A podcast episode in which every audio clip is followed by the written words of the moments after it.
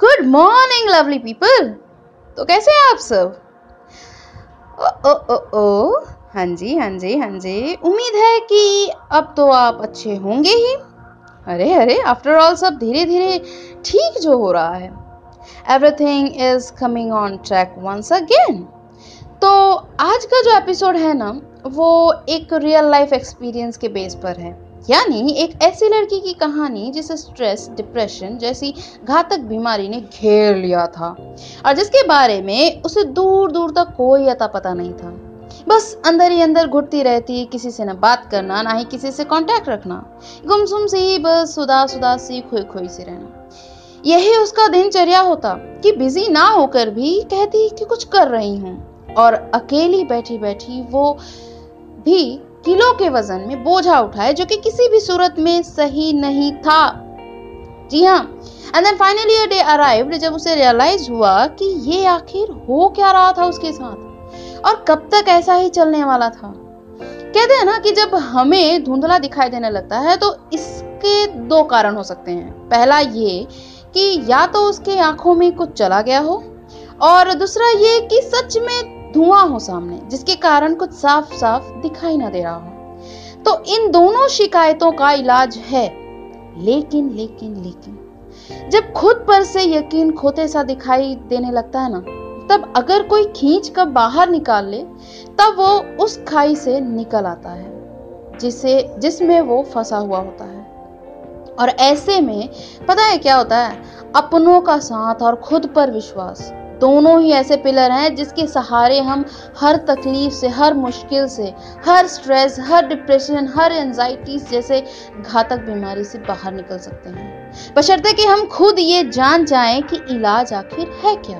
That's called a proper council and support of family, friends and self. तो आगे सुनाती हूँ मैं कहानी। तो आज की कहानी में एक लड़की है जिसका एक सपना है कि वो बड़ी होकर डॉक्टर बनेगी। गोल सेट था, एम भी पक्का कर रखा था। वो पढ़ाई में थी भी इतनी होशियार कि लोगों में भी ये बात फैलने लग गई थी कि ये बड़ी होकर डॉक्टर वॉक्टर ही बनेगी। और ये तो सुना ही होगा ना आपने कि जब मिठाई बनती है तो सबसे पहले चींटियाँ उसे घेरने आ जाती हैं। जी हाँ, तो ये लोग भी कुछ उसी तरह के होते हैं, लेकिन उसका पूरा फोकस बस इसी सपने को पूरा करने में जुटा हुआ था। टेंथ खत्म हुआ, कॉलेज जाने की बारी आई। मुंबई के बेस्ट से बेस्ट कॉलेज में जाना है, ये उसके पापा ने तय कर रखा था।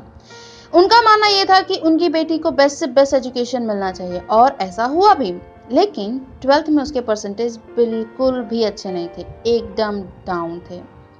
जैसा कि उसने सोचा था वैसा कुछ भी नहीं हुआ। एंट्रेंस एग्जाम में भी उसका सिलेक्शन नहीं हुआ, और दूसरा दूसरा कोई ऑप्शन उसने सोच भी नहीं रखा था। उसे तो ये तक नहीं पता था कि आगे क्या करना है, कहाँ जाना है, किस रास्ते को चुनना है, क्योंकि जब क्लास टूटता है ना तो सबको उसके शोर से पता चल जाता है। लेकिन जब सपने चकनाचूर होते हैं ना, तो किसी को पता नहीं चलता। केवल उस व्यक्ति की आत्मा को चोट लगती है, और घाव भी बहुत ही गहरा और दर्दनाक होता है, जिसका इलाज कोई नहीं कर सकता सिवाय उस व्यक्ति के।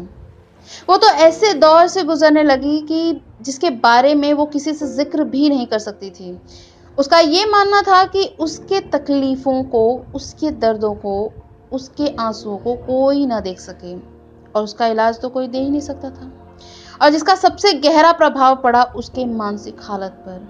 दिन में तो घर वालों के सामने हंसती बोलती, लेकिन जैसे जैसे शाम होती उसके अंदर भी एक गहरा अंधेरा, एक कुआं बहुत ही गहराता चला जाता।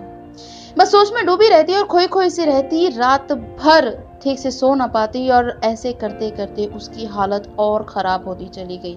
वो स्ट्रेस, डिप्रेशन जैसी एंजाइटी जैसे खतरनाक डिस्टर्बेंस से गुजरने लगी, क्योंकि प्रॉब्लम ये थी कि उसका मन पड़ने वाला कोई नहीं था उसके पास।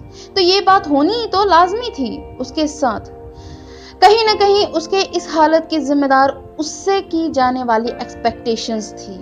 जी हाँ, जो हर कोई उसके आसपास रहने वाले लोग उससे करने लगे थे, और जिसको कसौ जिसकी कसौटी पर वो खरी नहीं उतर पाई, जिसका उसको बहुत ही ज्यादा मलाल था। लेकिन ये उसकी गलती नहीं थी, इसकी भनक उस उसे बहुत ही ज़्यादा बाद में पता चली। और धीरे धीरे जब वो अपने मन की बातें कविताओं और कहानियों में गढ़ने लगी, उसके मन के सारे घाव हौले हौले धीरे धीरे भरने शुरू हो गए। उसने बहुत से मोटिवेशनल वीडियोस देखे, स्पीचेस सुने और खुद पर विश्वास और उम्मीद रखी, खुद पर। और पता है, सबसे ज्यादा उम्मीद और धाड़स बंधाने वाली बात उसने किससे सीखी?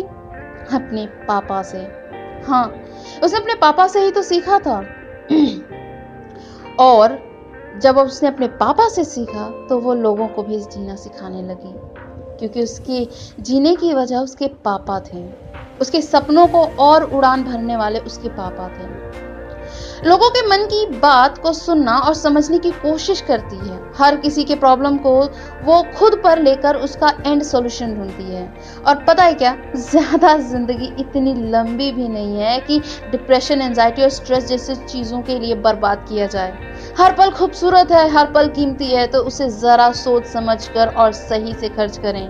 बाकी उस मुरली मनोहर पर छोड़ दीजिए जो कि ऊपर, आपके सबसे ऊपर बैठा हुआ है। और पता है क्या, चाहे हम माने या ना माने, ऊपर वाला एक न एक दिन हर किसी की सुनता है। तो इंतज़ार करते रहिए अपनी बारी आने की।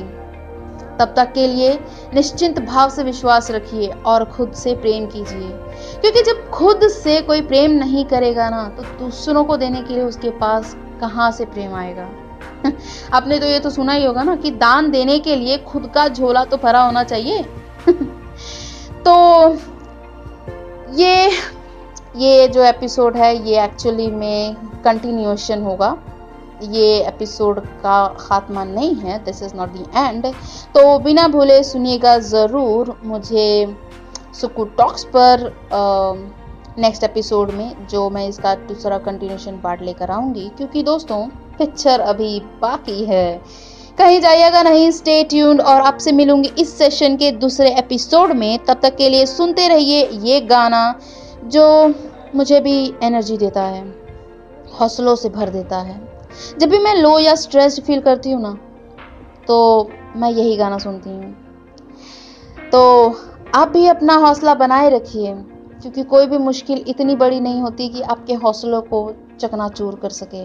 Okay, so take care and have a shiny day.